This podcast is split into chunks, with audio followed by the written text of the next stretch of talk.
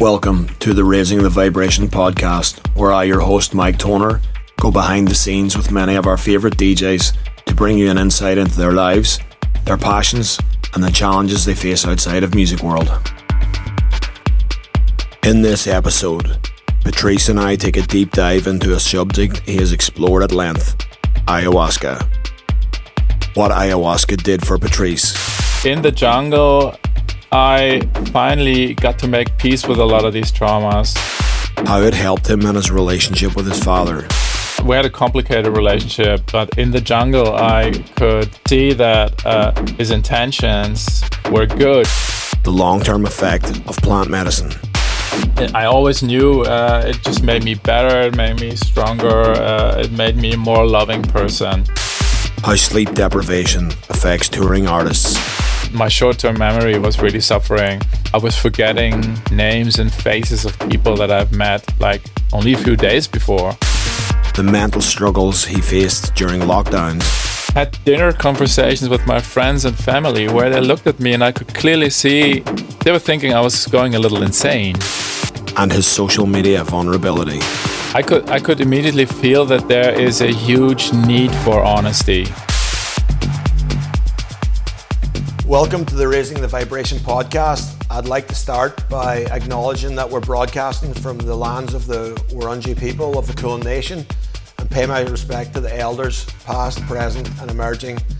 I acknowledge all the Aboriginal and Torres Strait Islander people tuning into the podcast today, and I'd like to celebrate the rich history of 60,000 years of culture and storytelling on these lands.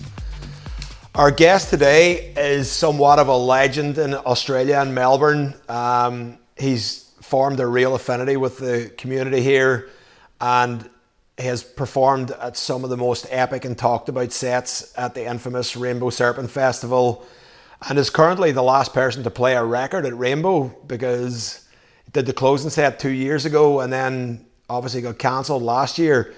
But he's a very good friend of mine and everybody down here at Thick as Thieves and I've had so many incredible conversations with some of the subjects that we're going to dive in today. And I can't wait for our listeners to hopefully gain some of the incredible knowledge that I have been able to att- attain through my conversations. Patrice, how the hell are you, mate?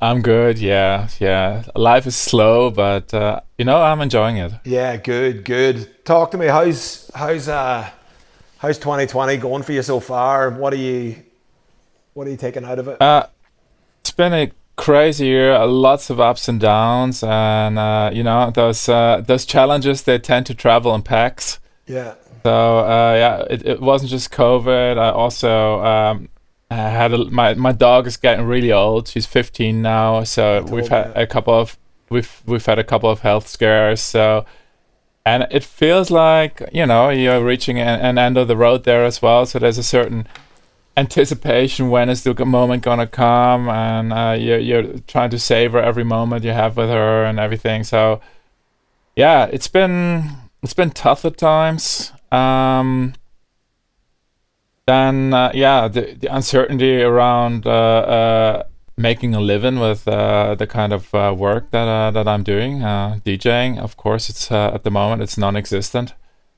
So um, but with challenges and with problems, uh, uh, you know, there also come a lot of uh, opportunities to grow. And I'm really feeling like I'm, you know, on a good trajectory now and uh, getting good work done on myself.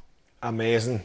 Yeah, I mean, you're you're someone, Pat, that uh, like uh, you're you're very aware of both your mental and physical health. I know that from the conversations we've had, and you've you've made some big changes, you know, over the last I, I don't know how many years, but you know, I think one of the things that uh, has intrigued me more than anything we've talked about is, uh, I guess, your journey with plant medicine, and I feel that there's like such a an incredible message can be sent. There's a lot of people don't know really anything or a lot about it, and to be honest, my I, I think I, I've read a lot and I've looked at a lot of stuff online now about it, but that was all through the conversations I've had with you.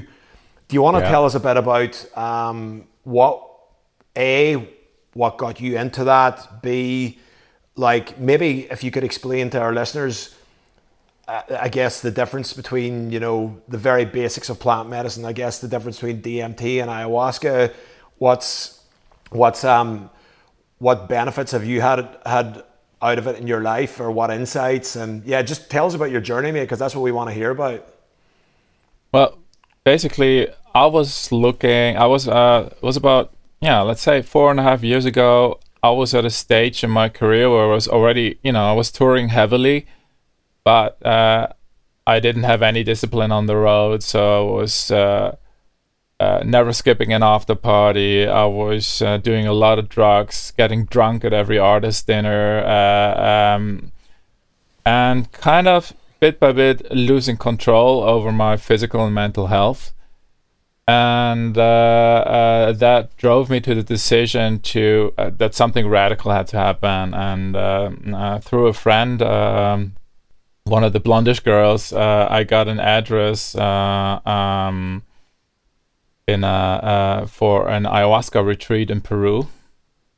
And my wife and I, we decided let's give this a try. So we went there for two weeks and uh, we got cleaned out and uh, uh, yeah that was a life-changing experience uh, that really uh, not only took my artistic career to a completely new level uh, but also the way I felt in my own skin, the way I interacted with other people, I became I, I, was kind of a recluse or was a close pe- person and I always had a certain, you know, dark cloud hanging over my head for many years, which uh, uh, my uh, uh ayahuasca uh, uh, teacher later explained to me were, you know, old traumas that I kept carrying with me. And in the jungle, I finally got to make peace with a lot of these traumas. They were, you know, surrounding my upbringing, uh, my relationship with my father. Um, basically, a lot of old baggage. You're not aware that you're carrying it with you, but it weighs down on you nonetheless. Um, and uh, um, so uh, the first time I went to the jungle, uh, I went through uh, several treatment options. Um, I did three ayahuasca uh, ceremonies. Uh, each one of them was completely different. First one was a really mild experience uh, where I only felt a little bit. The second one um, was probably the most intense I ever had. It was really difficult at times. Uh, I was really pulled into deep water, uh, uh, and I felt like my sanity was almost stripped from me, and I, uh, you know, it felt like uh, something you describe as an ego death. It was basically an experience where you're being reduced to your essence. Anything you think you are, all your identities are being stripped away from you, and and all that's left is awareness. You have no knowledge of who you are, where you are uh, everything that comes at you is new. I felt like a, uh, I felt like a baby thrown into a world that it didn't understand. Um, so, and the only way to navigate that situation was to simply surrender to it, to accept what's coming, and to just trust that uh, that will that you'll come out the other uh, the other end. And uh, uh, I think yeah, that uh, that ceremony really really changed my life. Uh, um, I immediately felt like a huge weight was lifted from me, and uh, I made peace with with my dad. I was always we we had a complicated relationship, um, but in the jungle, I could see that his intentions were good. He was simply not equipped with uh, the communication means to uh, bring across, bring the message across. So I mean, he was almost a kid himself when uh, when he took care of me. I mean, he was like 25, 26, and I and I was a little kid. So uh, it made me understand that uh, despite our differences and dis- despite our struggles, that uh, there were only good intentions behind it, and uh, and I made peace, and uh, we talked uh, after I came back uh, from um, from the jungle, and it all integrated well. And the third ceremony was just pure love, pure beauty. Everything was effortless. I felt like I um, really made. Um, that I really started to understand uh, the plant, the ayahuasca. And uh, um, I went back the year uh, after that. Uh, I had uh, another three ceremonies, and uh, every ceremony after that difficult ceremony was just easy, loving. I mean, you're always thrown into chaos. There are moments when you're purging, basically you're, pu- you're puking your guts out. you know, diarrhea. It comes out both yeah. ends. You, you see the dragons, and uh, it, it's chaos. But uh, uh, it felt it felt good. It felt I felt never th- never felt threatened or anything, and um, it, I always knew uh, it just made me better. It made me stronger. Uh, it made me a more loving person. Um, special thing about uh, that ayahuasca ret- retreat in Peru, uh, which was uh, uh right in the Amazon rainforest, so you had to take a boat from a city called Iquitos uh, up the Amazon River into the jungle. There was nothing. You were surrounded by nature, trees, uh, snakes, monkeys, everything. So it was a beautiful place to experience all of that. Um, the special thing about that retreat was that there were also focusing on a second plant uh, called the, the tobacco plant. And the combination of uh, tobacco uh, and ayahuasca is even more powerful. Uh, I think uh, tobacco might even be the most important. It's not for nothing called the the the uh, the, the, mother plant, the most important plant for the plant healers in the Amazon rainforest. The tobacco plant's called the mother plant, Pat. Is it? Yeah, yeah, yeah. This the this is the this is the the it's the plant that is more important to the uh, uh, uh to, to the curanderos than the uh, ayahuasca plant. I, I, didn't know that. That's yeah. really interesting. Yeah. And uh, so, uh, in parallel with the ayahuasca ceremonies, uh, we also went through a, a, tobacco diet. What you basically do is, for a few days in a row, you don't eat anything. You just basically drink a smoothie uh, uh, and some juices uh, throughout the day, and then a few times a day, um, the the healer comes to your hut and um, administers a cup of a brew with um, wild tobacco leaves and um, wild garlic. You drink it it goes down into your uh, into your straight into your problem areas. So the first time I drank it, uh, it went straight to my heart. It really, really burned. Uh, and then you purge it after about 20 minutes to an hour. You purge it out, and then you feel, oh, I had a knot there, and that knot is released. And then with every uh, uh, um, with every uh, other mm, um, cup of tobacco that you drink, you go a little bit deeper because the blockage up top has been released and it goes straight to the next blockage and it goes deeper and deeper and deeper. And every time you do a little bit more work your energy flow becomes better. Uh, and, because of that uh, the ayahuasca also has uh, a much easier time getting into you.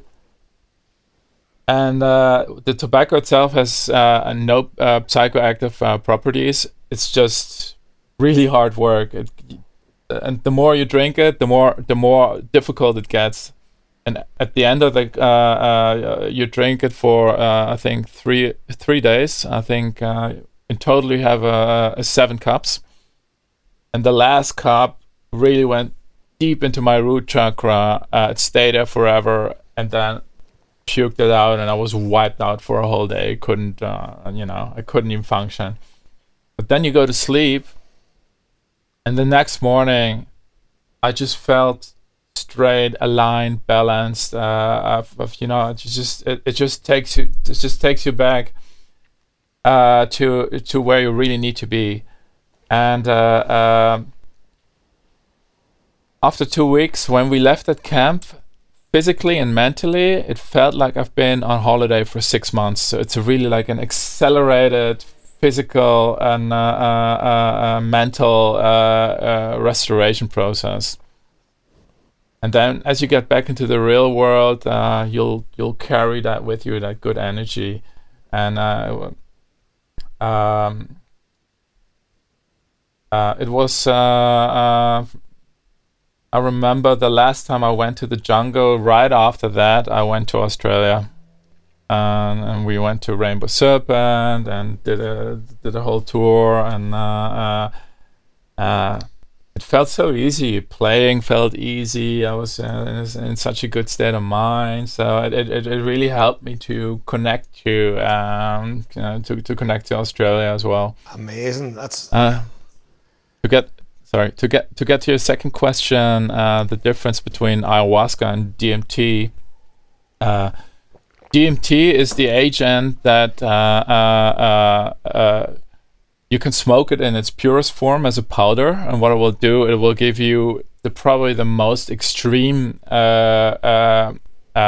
trip hallucinative trip possible basically it within a few seconds you're being thrown into another world without any reference to the real world. Uh, it's uh, for me it was really frightening. I did it at home in Amsterdam with a friend, and you you really should do that with someone experienced uh, who's sitting next to you can spot you because you are basically incapacitated for uh, ten minutes. And when you do ayahuasca, the same compound, the DMT, uh, is not inhaled through the lungs, but uh, it's ingested uh, through the stomach. And so the release of the DMT in your body is much slower. Uh, and uh, the onset is more gradual. And uh, instead of only 10 minutes rush, it's a two to four hour slow trip. So you have much more time to process things and to see and to learn and uh, um, uh, while the uh, uh, the DMT smoked in its purest form is more of a shock and awe thing.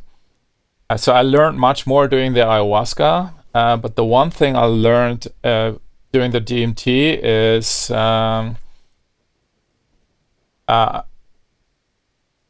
I felt what it was like when you die, and uh, uh, when I saw that there was something on the other side uh, of uh, of that death experience, uh, and that that something was uh, beautiful, it really it totally took away uh, my fear of dying forever, and uh, and to know that most fears in life are related to, um, to ultimately the fear of death.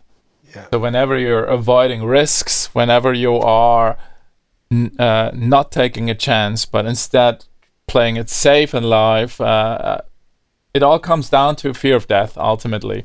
When you don't have that fear of death, uh, your whole life is much more fear free, and uh, you can, you know, you you are a, free person. You live a life that is much more, um, yeah, just more enriched and less dominated by um, by by fear.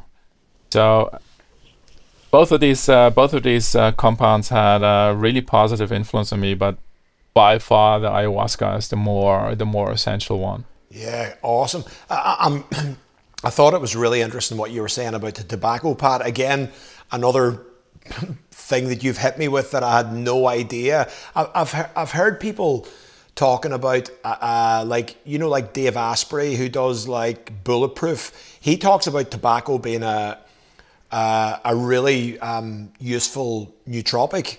And I mean, I think in the Western culture, and probably in every culture, we're, we're, we're conditioned now to think of tobacco as being like this evil substance that just gives you cancer and rots your teeth and all that kind of stuff. But I, uh, yeah, had no idea. And really, until you started talking about there, the, the benefits of tobacco, and even that the, especially like the, the, the South American people and that are the people who are, I guess, administer um, administered plant medicine rated as you know being as as being as uh, very important as as important as ayahuasca.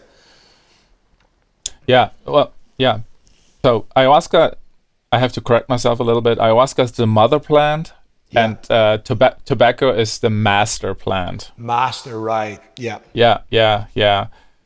And uh, uh, the tobacco that's being used for that is natural tobacco, so uh, it's not it's but not by a long shot as as chemical as the stuff that's in uh, the cigarettes that we uh, smoke on the regular. So uh, um, yeah, it is. It, it is a very potent plant. I have unfortunately very little knowledge about it, other than having undergone the uh, the uh, uh, the tobacco diet a few times. Uh, I can totally recommend it.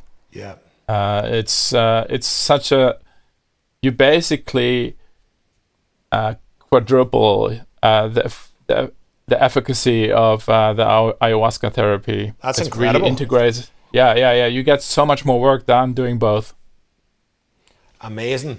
And Pat, tell me, um, from from I guess from the from the insights you've experienced, I mean, you seem to this obviously, especially your second ayahuasca ceremony, seemed to have a very profound experience on you, um, and it obviously made the subsequent ceremonies after that um, very loving and um, it's, they sound like they were an amazing experience.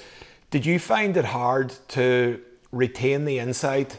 that you got from that second ayahuasca ceremony in your everyday life, or did you feel there was a period when, you know, maybe the longer you went on, that it starts slipping off, or is it stuff that you've retained the whole way through? Certain things you retain, but it gets weaker. So uh, you need to. Uh, I think the best the best practice would be to have a regular refresh or le- a regular routine if I had the time, I would probably do it twice a year. Um, now I do it, try to do it once a year. It's now been a year and a half.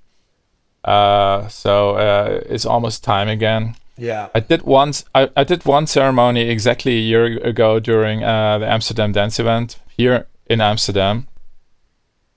But it's not the same for me. It uh, I, I I really the ayahuasca when it's brewed fresh in the Amazon is just so much stronger. Uh, and also the surroundings when you're surrounded by the sounds of the rainforest and that energy, it's just so different to sitting in an apartment in the city. Yeah, it's something, Pat, that um, I think it's it's becoming a very very uh, popular thing to do now. You know, and there's a whole the rise of ayahuasca tourism, which I'll touch touch on later, but a, lot of people that I've spoken to and had these conversations about plant medicine, I always reference what you've said to me to them, and I always say, this is not the kind of thing you do like in an apartment in the city. I always, you know, I know that it's something that I'm definitely going to do at some point in my life in the future. I was I was hoping to do it this year to do a trip in South America, but obviously that can't happen. Um, but you've stressed to me the importance of, you know, being surrounded by the right people, being surrounded by like a good shaman, um, yeah. you know, ha- having having the right ayahuasca, being in the right environment, um, because otherwise, you know, uh, there there is risks involved with with doing this, and if you're not setting setting yourself up properly, it's uh, uh, um, I would imagine it's the kind of thing could potentially be detrimental. Absolutely, and uh, uh, you you don't become an ayahuasca shaman just like that, you know uh, it takes uh, hundreds of uh, uh, ceremonies to even get to a basic level. an ayahuasca curandero is what they're called, or an ayahuasquero. an, an ayahuasquero learns it for at least 10 years before he you know can call himself a shaman and i see that here in the west uh, a lot of these guys um, they had a few sessions and they learn how to brew it and then sorry and then they um and then they fill a room with way too many people uh, and uh, um, do this in a quite a commercial way and it can be alright. The ayahuasca in itself can do a lot, but um, the problem is these people have no way of helping you when things go wrong. And when you're the only shaman, I mean, you maybe have one or two helpers, and you're at a ceremony with 40 people, and all of a sudden, eight of them uh, uh, get into trouble, then, uh, yeah, you're basically helpless. So for me, uh, a good uh, a good indication of the quality of a ceremony is, of course, uh, the credentials of the shaman. They need to be. he needs to have a long history of experience um, preferably having learned the craft in the at the source in South America for many years, and also uh, the uh, the size of the um, of the class, so to speak, uh, should be uh, small. So I would recommend a, a, size of no more than maybe ten people. Mm-hmm. Because you need the space uh, during the ceremony. Uh, you know, everybody is lying on, on their bed. Uh, they have a bucket next to them um, that they use for purging into. When you don't have the space and you have people around you uh, and everybody's puking, it you know it's just it just becomes uncomfortable. Yeah. And when you and when when you're really high and you have to go to the bathroom and you have to wait in line to get to take your turn, while you're in trouble and you can barely hold it in these are just things you don't even want to worry about. You want to know that all of these things are taken care of, that you're in safe, clean surroundings, that there is one or two shamans and a few helpers, so that the ratio uh, patient to uh, uh, teacher is like two to one. Yeah. You know? Um, so, uh, yeah. Uh, do your research. There's good ayahuasca places outside of South America, but uh, uh, for every good one, there's probably the two or three ones that aren't recommended. Yeah, right. Interesting. And and Pat, one of the things which I'd like to touch on as well. I remember you telling me um, there's there's quite a it's quite a um, a strict preparation before you prepare for an ayahuasca ceremony. Is, or like, t- tell us what's involved in that. Um, so two weeks before uh, you uh, do your first ayahuasca ceremony, you have to follow a strict uh, diet protocol to to clean up your body. That involves uh, you get off salts, you get off uh, uh, meat, dairy, eggs. So processed food really important. you should also not be on any meds um, for people who are who have to be on uh, uh, antidepress uh, antidepressiva, uh, it's really uh, recommended not to do it at all until they're off them. So um, you have to eat cleanly for two weeks. Uh, basically, fruits, steamed vegetables, clean carbs, everything unprocessed. Uh, and then uh, the, the, body is ready to uh, uh to fully uh, embrace what's coming because uh, when you when you when you get there without preparation, first of all, it will be more difficult for you. so the purges will probably be stronger. Yeah. But also the the effect of what you get out of it will be diminished, and let's just as important as the preparation is uh, the time after the uh, ceremonies. As you get out of the jungle, the first month you should still be living clean, and uh, next to the diet, that also includes uh, to uh, stay away from mm, taking drugs and like or smoking, um, cannabis, other psychedelics. So uh, if you follow that protocol, you simply get way more out of it. Yeah, and I'm guessing the whole the whole purpose of having your body so clean is that the ayahuasca's got like a clean environment and to do the best work possible for you. Exactly. Yeah, amazing. Um,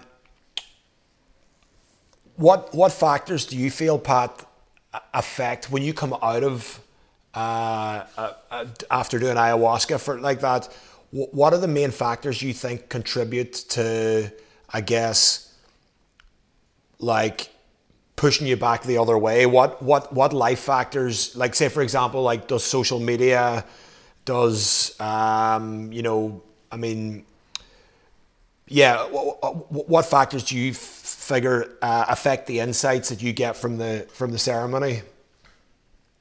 Negatively, you mean? Yes, yes.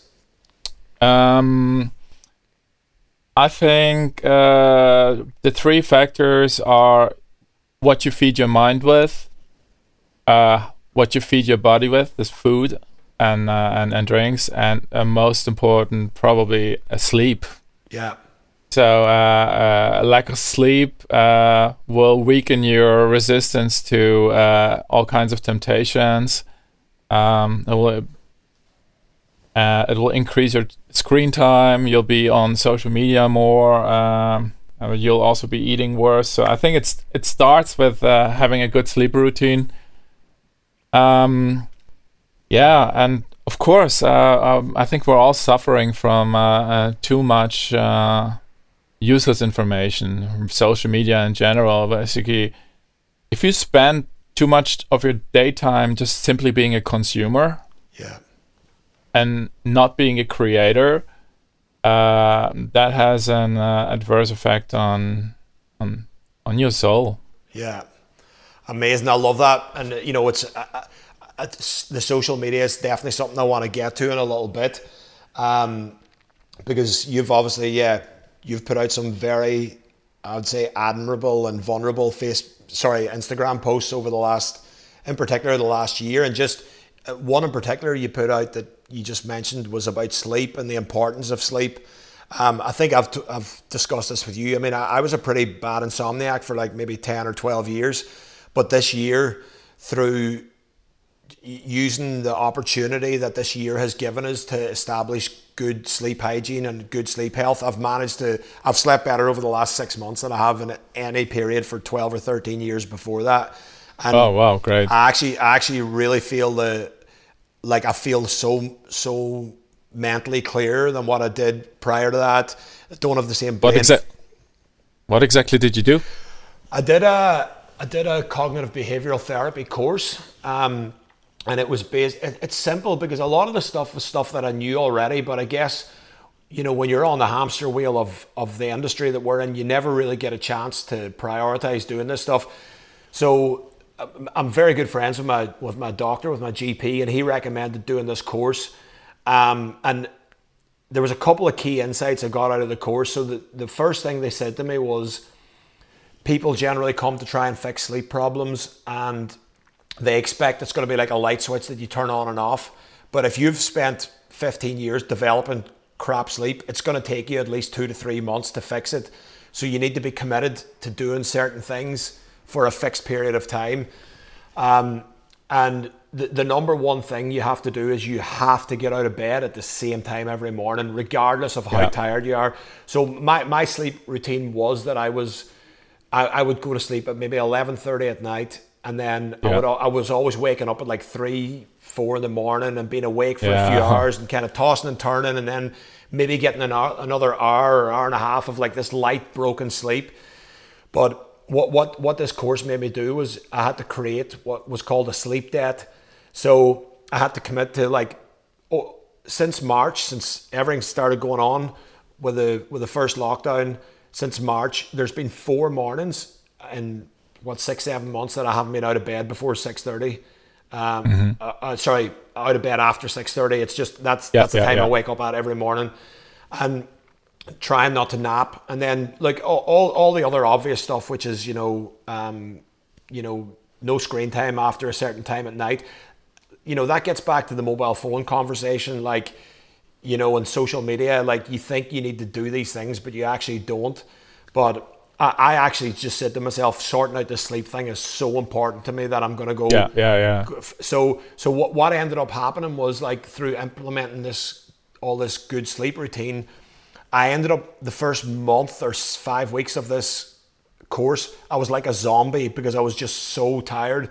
But what gradually happened was I started I started sleeping through the night until until six thirty in the morning, and I remember the first night that I'd woken up that I hadn't woken up in the middle of the night.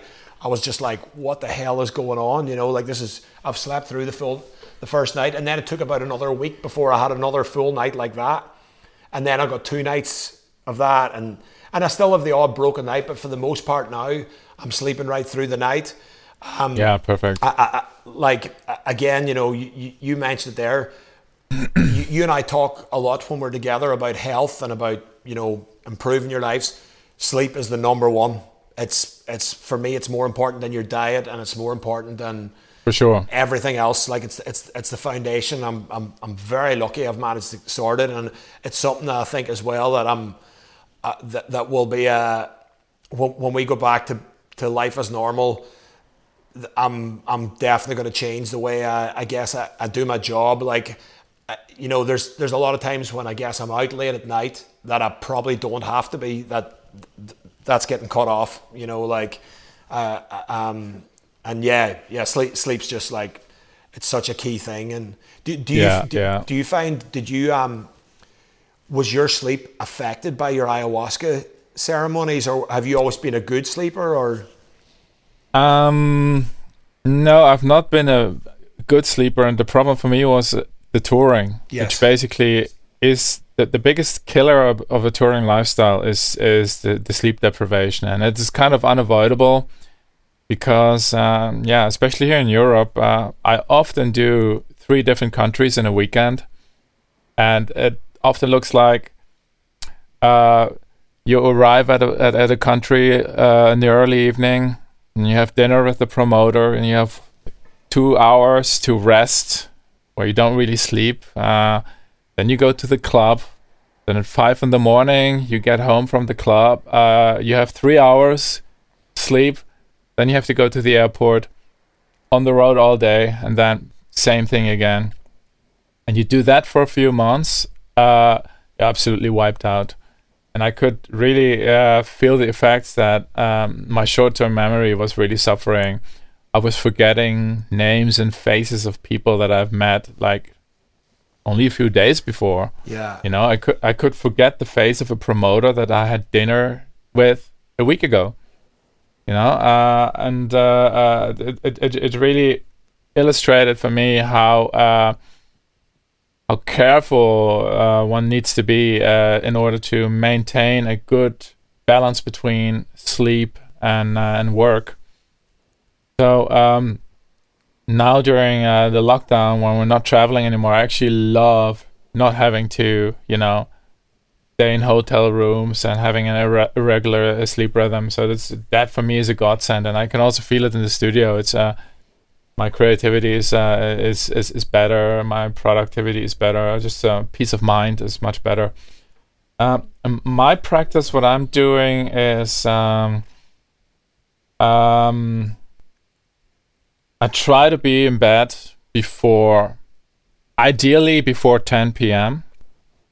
Um, before I go to sleep, uh, what really helps me to sleep well is to meditate for 10 to 20 minutes before I sleep. That also gives me uh, a natural extra 20 minutes of no screen time, it calms down the body. I go to bed and I, I, I sleep much better. Uh, I also get up early, uh, usually around 6. Uh, sometimes I wake up before that. Um, I usually go straight to the studio then because those early hours between five and eight in the morning for me are my my my most creative hours, my most productive hours. And then often by the time the day is like at nine or ten a.m., I'm done with my workday.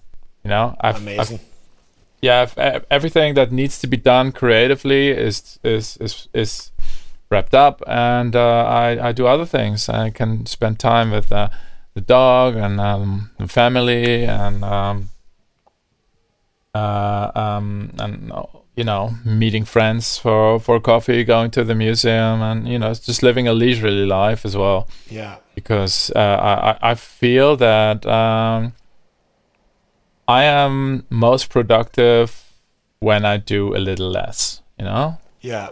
Work yeah. work work four or five hours, but good hours. Yeah. You know and then spend the rest of the time doing other stuff. Uh, and yeah, and now during the lockdown, uh, uh, like for instance, I finally get to read again on a regular. You know, like I'm reading book after book after book. Uh, it's uh, it's amazing. That's something you and I, yeah, we talk about books a lot when we when we catch yeah, up. Yeah. I mean, I'm you know I'm a pretty avid reader as well. Um, yeah, and it's just I feel as well since I've been sleeping better, I'm absorbing information that I'm reading a lot better. Um, I, th- I, think that there's there's a whole like, you know, uh, I mean, I, I'm I'm the exact same as you. I meditate every night before I go to sleep for a little bit, and you know, I, have even before before everything went pear shaped this year, I kind of set this year as having um, a year that I was going to try and install some good habits. And like I think you know I've got a meditation app and I'm on like 230 odd days in a row now of doing 20 minutes a day. Uh, like I do like brain games. Um, and, and just doing doing stuff like that, but also combined with good sleeping, it all contributes mm. to you just like being mentally more alert and probably like emotionally more in check with yeah, you know, yeah, yeah. and the people around you. It keeps you grounded more. Um, it, it, it, it gives you the the insight to realize that working less uh, and working working smarter is much better for you than just going at 100 miles an hour all the time and never taking yeah, any yeah. downtime. But yeah, it it's because you can be really busy all day doing things that don't matter, that don't move the needle, or you can simply spend time contemplating that one move and then execute that one move well, and it uh, is a game changer. Yeah, that's amazing. You know, that, that, that's what I'm looking for. Uh, achieving as much as possible with as little I- input as possible. Yeah, incredible. And Pat, have you thought about how you're gonna? I mean, obviously, getting being in a good sleep routine now has has benefited you and you're more creative in the studio. Have you thought about how you're gonna, I guess, carry that forward when you go back to touring life, or are you planning to make any changes to your touring life when you know coming out the other end of this? Yeah, I, I mean, I do want to tour a little less. Uh, more and, more in Australia and, though. Well, uh, you know, I I want to plan it uh, uh sensibly. Yeah basically uh, maybe tour in bursts and then take a few weeks off, then two weeks on, two weeks off, something like that, you know. Um, but be less greedy with the touring. Yeah. Uh, but I also must say, um, I don't know where this is going, you know. So I, I spent really not a lot of time wishing back the old days because it ultimately it's futile. Uh, so it, it, this has really been part of my uh, personal growth trajectory is to simply accept uh, reality the way it is right now. Yeah. And, and, and, and not wishing back the old times and not uh, not projecting forward and hoping for something to happen that might not happen, but simply to be in the moment and live with the reality as it is and simply ask myself what is the best way to deal with that reality right now? Because uh, um, um, I think uh, the first few months of uh, this lockdown, uh, I've uh, you know spent a lot of time researching online, and I, I, I dove into all kinds of rabbit holes. I also looked into a lot of the you know conspiracy theories, and you know I'm curious. I want to know everything and uh, uh, I could feel how that at some point really, you know, it it fucked with my brain. It fucked me up because you walk around worrying about things that are completely outside of your sphere of influence, things I can do nothing about, you know. So, let's say, if we live in a world that is run by uh, uh, Satanists and pedophiles, uh, what can I do about it? Nothing, you know, and I don't know. Maybe it's true, maybe it's not true. I have no idea. Yeah. Uh, so uh, simply not worrying about the things that I have no way of influencing uh, is been such a relief, and and grounding my actions and my emotions in my immediate reality, which also means not worrying about things like uh, uh, COVID anymore, about the election in the United States, Biden versus Trump, all that stuff. You know, I'm thinking, uh, I have zero influence how this is going to go. Um, and uh, uh, 50% of people are going to be disappointed by the outcome of the election, and the other 50% are probably going to be disappointed after the election when they realize that the, the that the that the other guy isn't br- isn't bringing the change either that yeah. they're hoping for. Because if if you look back if you look back in in in, in the recent uh, political history no one has ever changed the game in a profoundly positive way. So uh, so what I'm doing is I'm sim- simply trying to be uh, uh, indifferent about these things. Simply observe uh, mentally prepare myself for each scenario but remove the emotion from it. And uh, uh, so I'll do the same with uh, uh, uh with the news. The news simply don't interest me anymore. I don't need to uh, live along with that mass hysteria and that fear that that the news are peddling. I don't need to plug into that mass hysteria and panic and anger that is going on on social media and all the all the censorship and the, the partisanship and uh, uh, the, the the cognitive dissonance that almost everybody is in some way uh, uh living, where they are trying to uh, um, force reality into their idea of how things should be, where in reality it should be the other way around. Look at what's there and then adapt to that so rather than uh, that, rather than um, let's say you're uh, a, a, Trump supporter and to try to justify whatever he does uh, in a positive way. Yeah. You know? Yeah. yeah. And, and, then, and then you create a reality that simply is so far removed from what's actually going on, you know, and that also doesn't prepare you for what's actually going on in life, you know? Yeah. So, uh, so in, in, instead, I just try to uh, to be.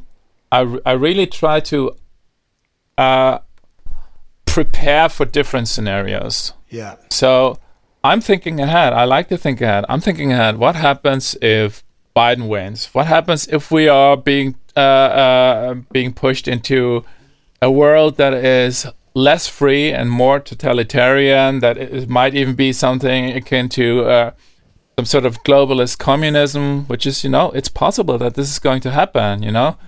What will I do when they force us into uh, vaccinations or yeah. restrict our travels? What will I do with my life when everything opens up again uh, with my DJ career? What will I do if it won't open up again? What will I do if we are um, um, going to be in a sort of a permanent lockdown situation where uh, uh, international travel will hardly be possible and, and there won't be any parties. All of these scenarios are uh, possible. I want to prepare for them, but I don't want to invest any emotions in them, but just, you know, accept them the way they are. Something, uh, uh, I mean, if I look at our generation, we've been extremely lucky. Uh, we've never seen a war. We've lived in uh, uh, unparalleled prosperity. Even people living below the poverty line today live better than the average person did even 200 years ago. So um, I'm, I'm thinking generations before us have survived much more hardship. Yeah. And they've come out the other end as well. Yeah. So I have to just simply trust my ability as a person, but also the ability of uh, us as society to simply adapt and persevere and overcome. Yeah. You know? And uh, that's mindset of simply being prepared and accepting reality the way it is has taken away a huge amount of anxiety. You know, I just feel I just feel relaxed. You know, I'm not going along with the panic of everybody anymore, and uh, I've completely lost interest in trying to convince people and trying to argue and and and, and in fighting in general. You know. Yeah. So, so what I'm asking myself is, uh, right now, what is the best thing I can contribute to society? And the best thing is to infuse society with an energy of love and kindness. Raise the vibration. simply, yeah, yeah, good vibration is simply try to be part of the solution and not part of the problem. Amazing. Yeah, I love that. Do you feel, Pat, that you're like, you, you know, you've always, um, I always, I love your attitude when we talk about stuff like this. Do you feel that um, the the kind of, I guess, the attitude and the insights you've got into, or how you perceive the world now, is are different to before you did ayahuasca compared to now? Do you think the ayahuasca has helped you like kind of level out and not not worry about that stuff, or is, is that the way you've always been?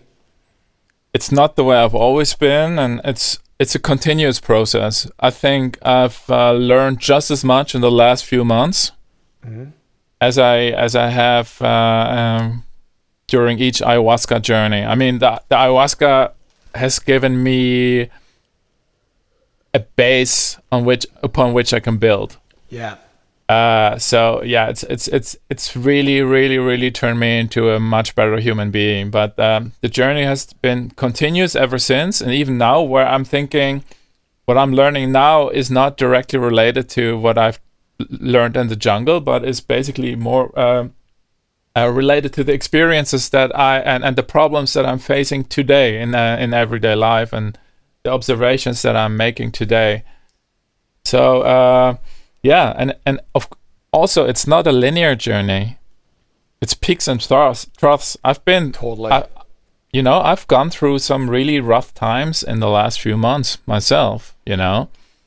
And I've gone through phases where I uh, had dinner conversations with my friends and family where they looked at me and I could clearly see they were thinking I was going a little insane, you know. And uh, uh, um, so I had to sometimes pull myself back from the brink as well. Um, and uh, and and be really honest. This is where I am right now. This is this is the this is the problems that I'm facing. This is uh, this is the things that I need to work on right now. And I'm also just tell myself, you know what? This week and last week, you've not been in a good place. Or you've not been a positive human being. Um, accept it. Turn the buttons. Change course. You know uh, and uh, you know uh, just uh, ad- adjust and you, when you stumble you just get back up and you uh, uh, you try it again amazing. I think Pat, it's one of the things I love about talking to you is like you're you're you're never afraid to show your vulnerable side, and um, I think you know you've you've expressed that quite a lot. Uh, You know, I've touched on this earlier in some of your social media because you know in this day and age, everybody's just trying to convince everybody else how amazing they are on social media, but you know you've had some posts. There's a quote that I want to read out of one of your posts, and you were talking about jealousy and you said, in any competitive field such as DJing, we are confronted with the fact that other people are more successful than we are. This creates a feeling of jealousy and low self worth in us, which is amplified by social media. I grapple with this emotion myself, and I notice it in many and many, often extremely accomplished artists. I thought that, that honestly, mate, that that so moved me when I saw that post. Like, I, I haven't actually been on any social media really for six months, but one of my friends basically put his phone in front of me and went, You've got to read this. And it was like the way you kind of just put it out there because there'd be a lot of the young the young people who go to your parties who look up to you and like think think you're like a god and you're you know you're you're the guy that they want to be but you you really just let people in and show show people how you were feeling not just with the jealousy post but with you've done stuff on sleep on on on arranging tracks on uh, you know the do, do you need a manager? Like all these all this super interesting stuff. And I'm I'm just curious has your has your peers in your industry has, has how have people reacted to that kind of stuff? Because it certainly it certainly had a very positive effect on me from what it, it, it made me reactivate my Instagram to go and read your posts to then react to Yeah. deactivate my Instagram after. Yeah I, I've, I could i could immediately feel that there is a huge need for honesty. And uh, there's a huge need for a communication uh, that is not just selling something, but that is simply relating to the human condition in every one of us. Um, and uh, yes, I hear it a lot that people tell me, "Yes, uh, you've shown a vulnerable side." Uh, I th- I personally think the opposite. I think being authentic is showing a strong side and is actually it, if you really think about it is absolutely a low risk move. It's it's you cannot fail if you uh, if you if you open up you know? Showing vulnerability is portraying something that you're not. And yeah. uh, and and and that is actually the harder path you know? I was at some point i was looking at social media and i was thinking I'm just so tired of having to sell myself the whole time. You know, uh, is there a better way of using it? And then, uh, yeah, just using something for the greater good uh, uh is a million times more powerful. And I mean, uh, these posts they've been read by hundreds of thousands of people. And I was thinking. I write a few lines that are just heartfelt and they're just sharing my own observations and you reach five or six football stadiums filled with people with it you know? Yeah, yeah. it's like, incredible. Yeah yeah it's, it's so it's it's it's mind-blowingly powerful um, and honestly it's it's not very risky at all and it's uh, uh, uh it, and i don't even you know while it is really good marketing it was never intended that way you know? But I, I, I see now that this has opened up uh, um, uh, new possibilities. People approach me in different ways, and uh, uh, they, you know, they would also. You know, some people ask me whether I would like to teach a master class or uh, speak to them uh, uh, about certain topics and come to their podcast like we do right now. You yeah. know, so so so. in this case, something unselfish has actually also um, uh, opened up new opportunities that I could personally profit from. You know. Yeah. Uh, and I'm and I'm that simply just reinforces uh, uh, the the theory that um, uh, life gives to you what you give to life. Yeah. You know, the the more generous you are, the more generous life will be, and it, it really is like that. And yeah. it, it, it works on every level, also financially. You know, uh, it's sometimes you talk to a homeless guy, you give him 10 euros, and you come home, and all of a sudden, oh, there's a few thousand euros from the from uh, from a record label income that you have completely forgotten about yeah. uh, landed in your account, you know, and yeah. that maybe just okay, there's the rent, nice, you yeah. know. Padre, so, uh, I, am such a huge believer in like, uh, like yeah, the universe gives back to you what you give out, yeah, and, and like, yeah. Uh, I think it's important to stress that you should never give with the intention of wanting something back in return. But it just it's something that I've found over the years, whether it be time or money or anything else. Like yeah, the the the, the more you give, the more it just comes back to you in spades. You know. Ex- exactly. I mean, look at your life. You know, I mean, you're giving a whole lot. You're working with the with the Eye Foundation and. Uh, uh, uh, uh, the fundraiser that we all did together for for, for the, the for the huge for the for the for the bushfires, you know, that creates so much goodwill. Yeah. Um, and yeah, and, and, and just by being such a generous human being as you are, I mean, look at your life. You have a beautiful life, yeah, you know. Totally. Uh, yeah, I, I, think I think Pat, you know, with with those getting back to those posts, I think the one thing that it's that was really evident to see was that like um, that you haven't really got I can't say you haven't got any ego because everybody's got ego, but it, it really, it really, uh, it, it was really humble and it really kind of humanized, you know, for a lot of the for a lot of the people who go to again these festivals and these parties, they they can just see that you're that you just experience the exact same emotions as everybody else, and I think you know I'm wondering if if if part of like I guess the did the ayahuasca shape your sense of self or did it help break down your ego to you know kind of make you like this person that's not you know able to just put this stuff out or? Absolutely. Even though i think that uh, that journey of uh, uh, getting my ego in check started well before that. Yeah.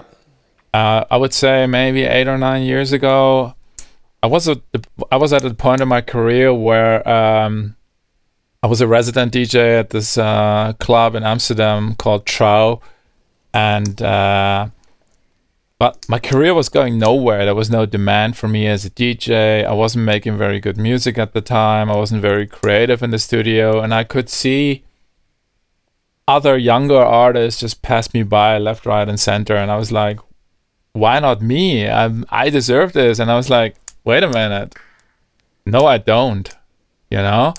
Uh, and I had to admit to myself, you know what? Uh, you need to uh, you need to take a really good look at yourself uh, and assess all the weaknesses, assess everything that holds you back from um, from being more successful. You know, so basically admit your own mistakes, your own shortcomings, and then commit yourself to improving yourself. And that journey for me started with uh, uh, installing a sort of a self-disciplined routine. Uh, I followed a, a, a like a, a class. it was a, kind of like a, an audio book by this guy called uh, Brian Tracy, which is a a really blue collar, uh, old school version of uh, someone like Tony Robbins. Right. Uh, and uh, um, he taught me uh, to take up a self disciplined routine, which means, you know, from getting up to eating healthy to uh, goal setting to making to do lists every morning. Um, and also to commit to learning. And, and uh, he said that if you want to learn, learn from the people who are where you want to be. So I took a look at uh, artists that uh, I admire and that uh, had already walked that path that I still intended to walk for myself.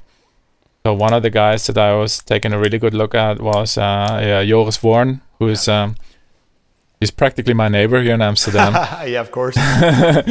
so he lives really two minutes from my house, um, and uh, um,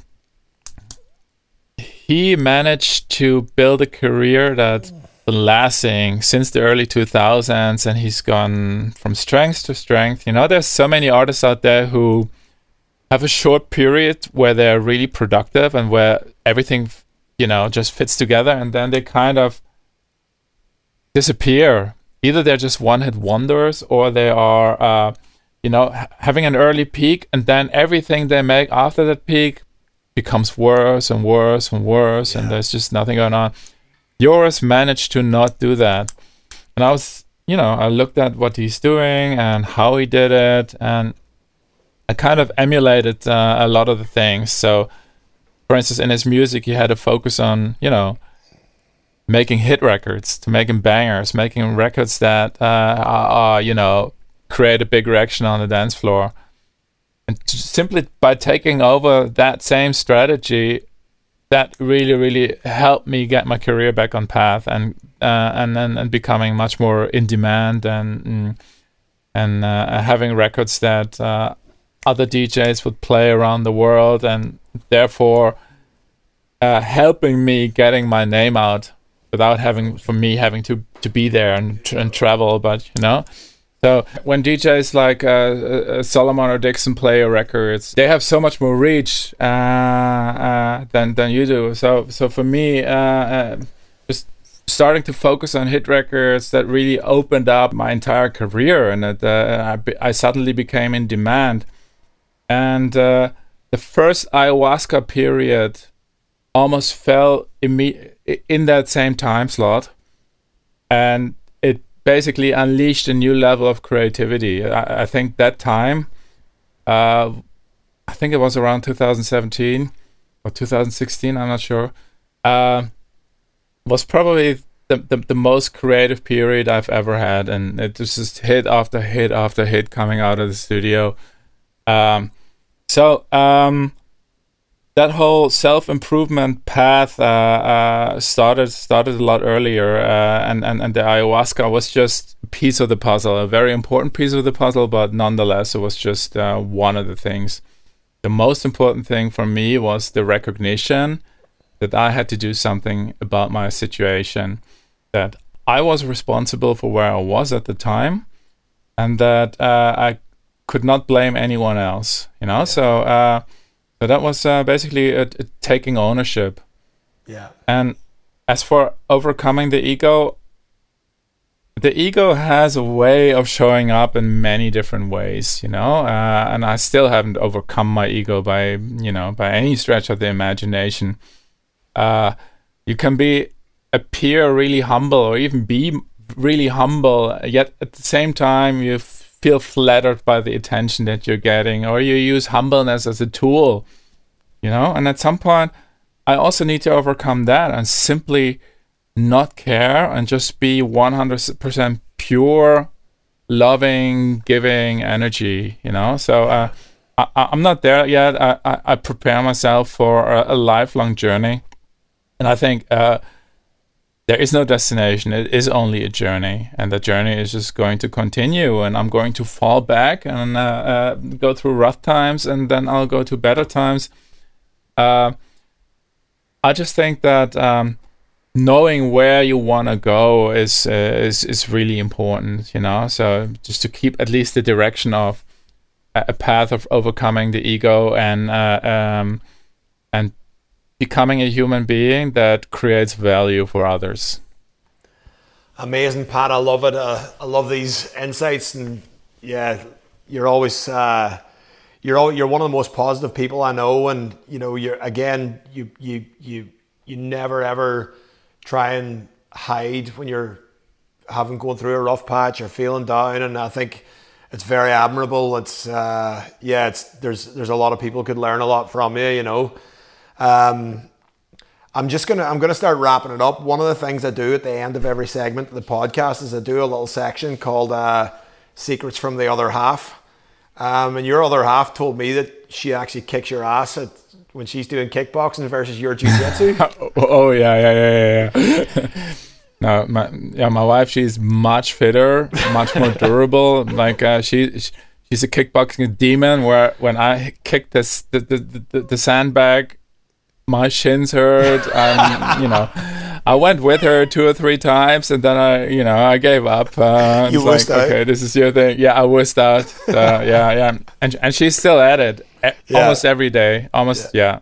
She, yeah, she's Ramona's in incredible shape. She's like, yeah, she's proper athlete, I reckon, you know. But yeah, yeah, yeah. yeah it was good of her to send me on that. Was, I was like, oh, but um, Pat, last question I asked every guest in the podcast. First of all, thanks so much for coming on, man. I've absolutely oh, thank, thank once you again, man. I yeah. love I love talking to you. I love I can't wait to hear back in Australia. Do we get some quality car time in the festival and do all that jazz again? But um, last question I asked every guest is how do you continue raising the vibration for the rest of 2020?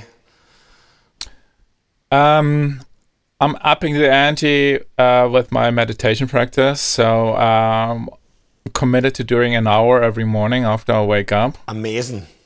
Yeah, so it's uh, we've been doing this for a bit more than a week now. Uh, it's tough because I can feel the impatience, but that overcoming that impatience also helps me to become less distracted and more focused because I think focus is the one thing that we all could use more of there's so much distraction going on, and social media is such a productivity killer to a point where you think all the technological those technological advances of having a mobile phone i'm sure they must be more than wiped out by the human capital that is being wasted uh, through lack of focus and, uh, and and productivity. So mm, yeah for me my mission is to pull that back, to regain that focus, to become someone who can actually say, I'm going to sit down for three hours and the phone and social media don't even cross my mind. I'm just going to work. And when I'm done with my three hours of work, I'm going to go um, spend an hour having lunch with my wife, and we're not uh, we're not going to check any phones either. We're just having a conversation. Then I walk the dog, and then I'm going to listen to music for four hours, and then I go to bed.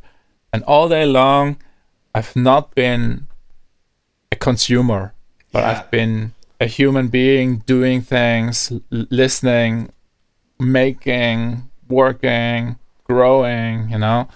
So, and on that journey, I feel I'm maybe 10% there, you know. There's yeah. so much work to do. Uh, and uh, once I've figured it out for myself, uh, I also, you know, I want to help others uh, get to the same spot because we all need it, you know. And right now, I feel um, humanity or mankind as a whole has been hijacked. Yeah. You know, we are being remote controlled by uh, giving away our focus. And uh, uh, I think that we have a lot of challenges ahead of us, and we can only master them by becoming human beings again. Otherwise, we'll be zombies run yeah. by an artificial intelligence, you know, and that's just not the way uh, human beings should live. You know, we are, we have another purpose. Uh, we are here to manifest creativity and love and greatness and not to simply be consuming bags of meat and bones. Yeah. Amazing, Pat. I love it. Thank you so much, my friend. Always good to Thank talk you, to you. And yeah, yeah, yeah man, yeah, keep spreading the message. You know, we're uh, yeah, I can't wait to give you a hug once you arrive in Melbourne yeah, Airport. Yeah, whenever yeah, yeah. soon, soon. You're, you, you, you do realize you're, you're absolutely one of the first cabs off the rank. Australia's actually, you know, for as bad as it was for a while there, Australia, it's been super positive, especially the last week. And, oh wow, great! And, You're out of the lockdown now, huh? Uh, and, I've heard that. Like, I, I feel, I feel that we're going to be doing gigs before a lot of other places. You know, there's a, there's a lot of talk now about. I mean, in Perth, there, there was a festival last weekend that 15,000 people at it They've Seriously? just, announced, they've just announced today they're going to have 25,000 at the cricket on Boxing Day. Wow. Wow. So the signs are positive, and you, my friend, will be on the first flight that I can get you into in Australia and do some good outdoor gigs, you know? Yeah, fingers crossed. Pat, always a pleasure, my man. Thank you so yeah. much. And uh, Likewise. See ya.